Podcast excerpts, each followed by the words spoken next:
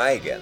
This has been a busy month saying goodbye to all of our Florida friends, making our house in Ozello as weatherproof as possible, and then packing the car for the 1800 mile trip westward.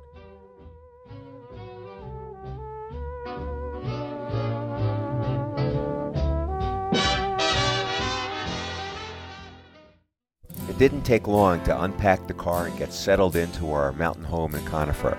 We were not surprised at all that during the first few days back it even snowed a little bit.